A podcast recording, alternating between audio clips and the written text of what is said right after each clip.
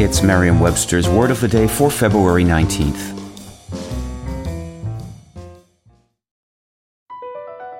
BP added more than $70 billion to the U.S. economy in 2022 by making investments from coast to coast.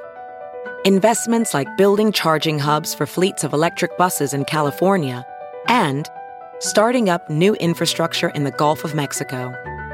It's and, not or. See what doing both means for energy nationwide at bp.com slash investing in America.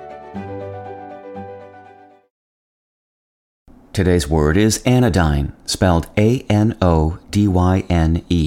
Anodyne is an adjective that means serving to alleviate pain. It can also mean not likely to offend or arouse tensions, innocuous. Here's the word used in a sentence from Government Technology by Elizabeth C. Tippett.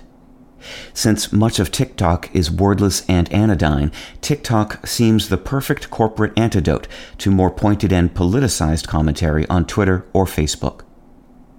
The word anodyne came to English via Latin from Greek, the Greek word anodinos, meaning free from pain, causing no pain, harmless, or allaying pain and it's been used as both an adjective and a noun, meaning something that soothes, calms, or comforts, since the 16th century.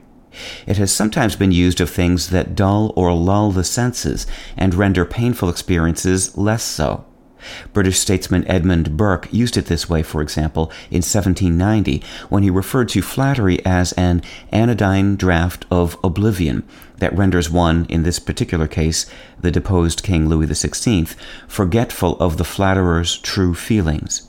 Nowadays, in addition to describing things that dull pain, anodyne can also refer to that which doesn't cause discomfort in the first place. With your word of the day, I'm Peter Sokolowski.